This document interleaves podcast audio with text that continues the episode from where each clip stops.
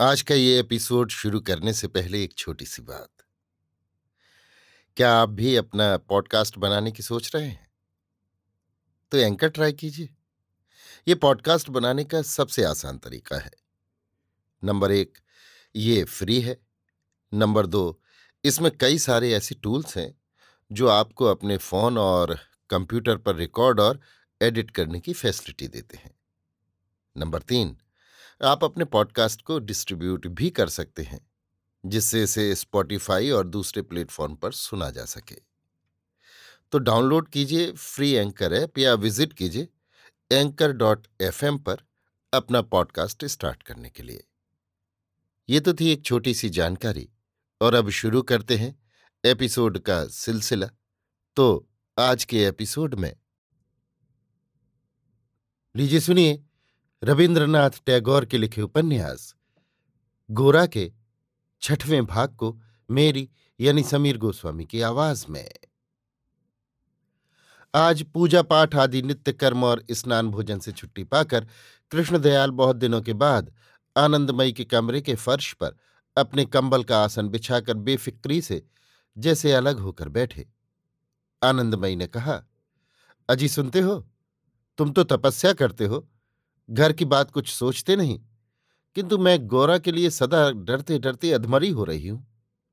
कृष्ण, क्यों? भय काहे कहे आनंदमयी सो तो मैं ठीक बता नहीं सकती, मगर मुझे जान पड़ता है, गोरा ने आजकल जो हिंदू आचार से चलना शुरू किया है, वो उसके लिए अभी अच्छा ना होगा, उसे नहीं फलेगा।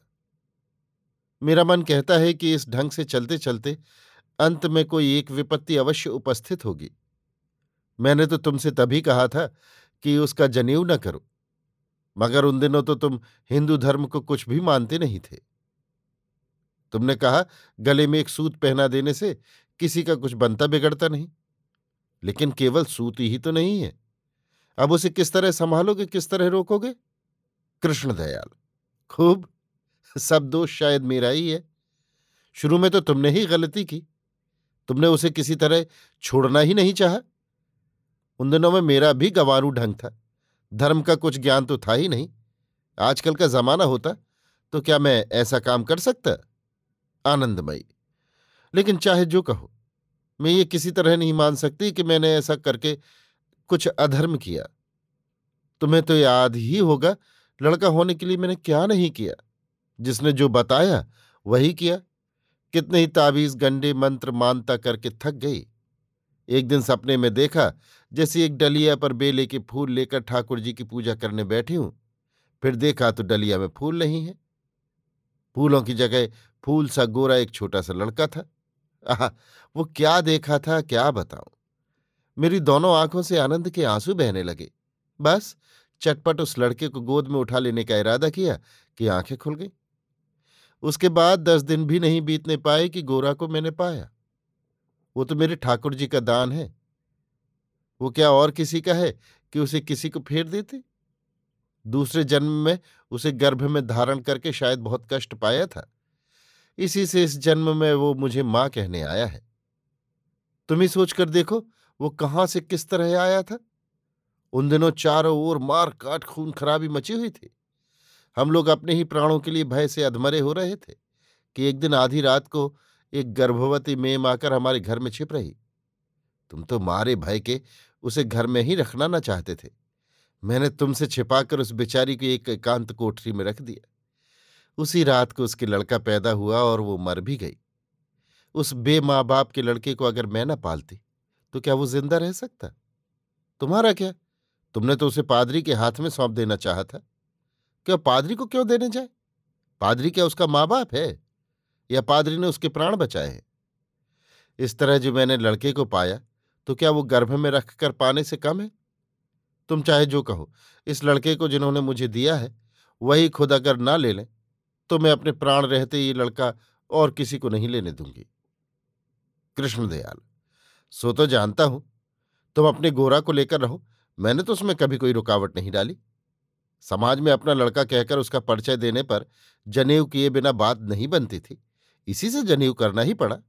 उसके लिए तो लाचारी थी। अब केवल दो बातें सोचने की हैं। न्याय से मेरी सारी जमा और जायदाद महिम को ही मिलनी चाहिए।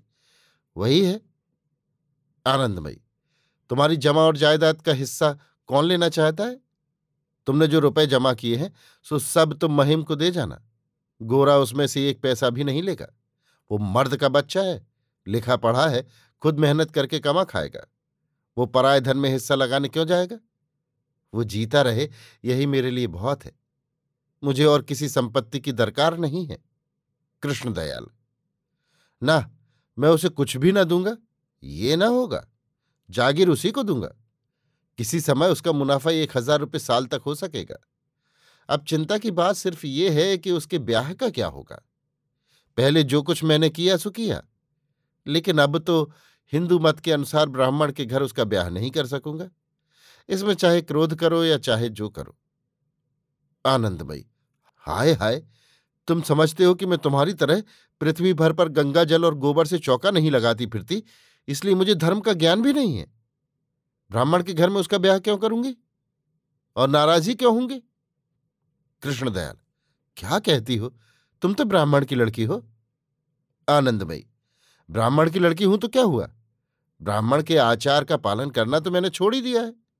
महिम के ब्याह के अवसर पर भाई बिरादरी और नातेदार लोगों ने मेरी क्रिस्तानी चाल बताकर काम बिगाड़ना चाहा था। इसी से अपनी खुशी से मैं अलग हो गई। कुछ नहीं कहा।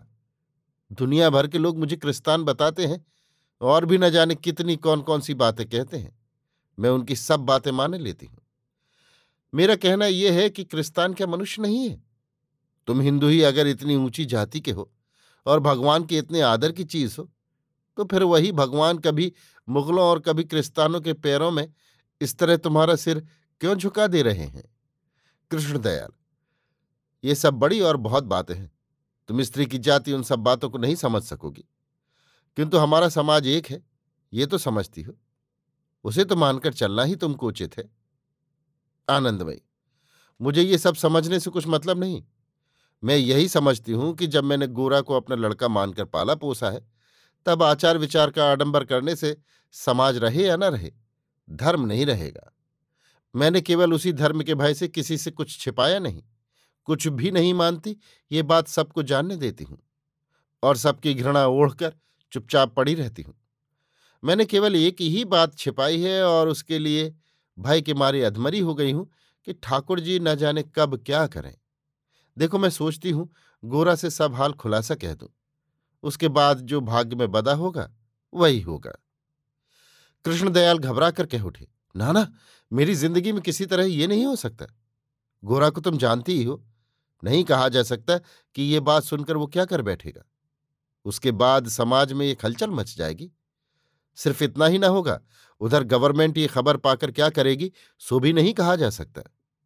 यद्यपि गोरा का बाप लड़ाई में मारा गया है और ये भी मैं जानता हूँ कि उसकी माँ भी मर गई है। किंतु सब हंगामा खत्म हो जाने पर हमें मजिस्ट्रेट के यहाँ इसकी खबर देना उचित था। इस समय अगर इस बात को लेकर कुछ गड़बड़ उठ खड़ी हुई तो मेरा साधन भजन सब मिट्टी में मिल जाएगा। और भी क्या आफत सिर पर आवेगी, सो कुछ कहा नहीं जा सकता। आनंदमयी ने कुछ उत्तर नहीं दिया, चुपचाप बैठी रही। कुछ देर के बाद कृष्णदयाल ने कहा मैंने गोरा के ब्याह के बारे में मन ही मन एक उपाय सोचा है।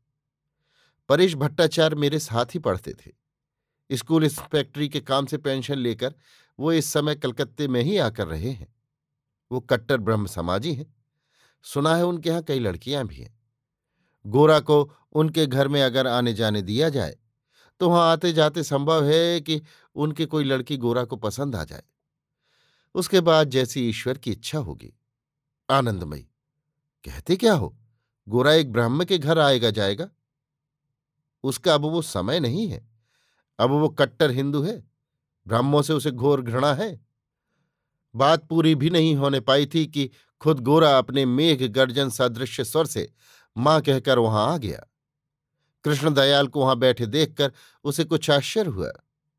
आनंदमयी चटपट उठकर गोरा के पास गई और दोनों आँखों से स्नेह वर्षा करती हुई बोली क्यों बेटा, क्या चाहिए? ना, कोई खास बात नहीं है, इस समय रहने दो। कहकर गोरा ने लौट जाने का विचार किया। कृष्णदयाल ने कहा, जरा बैठ जाओ, तुमसे एक बात कहनी है। मेरे एक ब्रह्म मित्र अभी कलकत्ते आए हैं। वो हैदुतला मोहल्ले में रहते हैं। गोरा, परेश बाबू तो नहीं? कृष्णदयाल, तुमने उन्हें कैसे जाना? गोरा, विनय उनके घर के पास ही रहता है। उसी से मैंने उनका हाल सुना है। कृष्णदयाल मेरी इच्छा है कि तुम उनसे मिलकर उनकी खैर खबर ले आओ।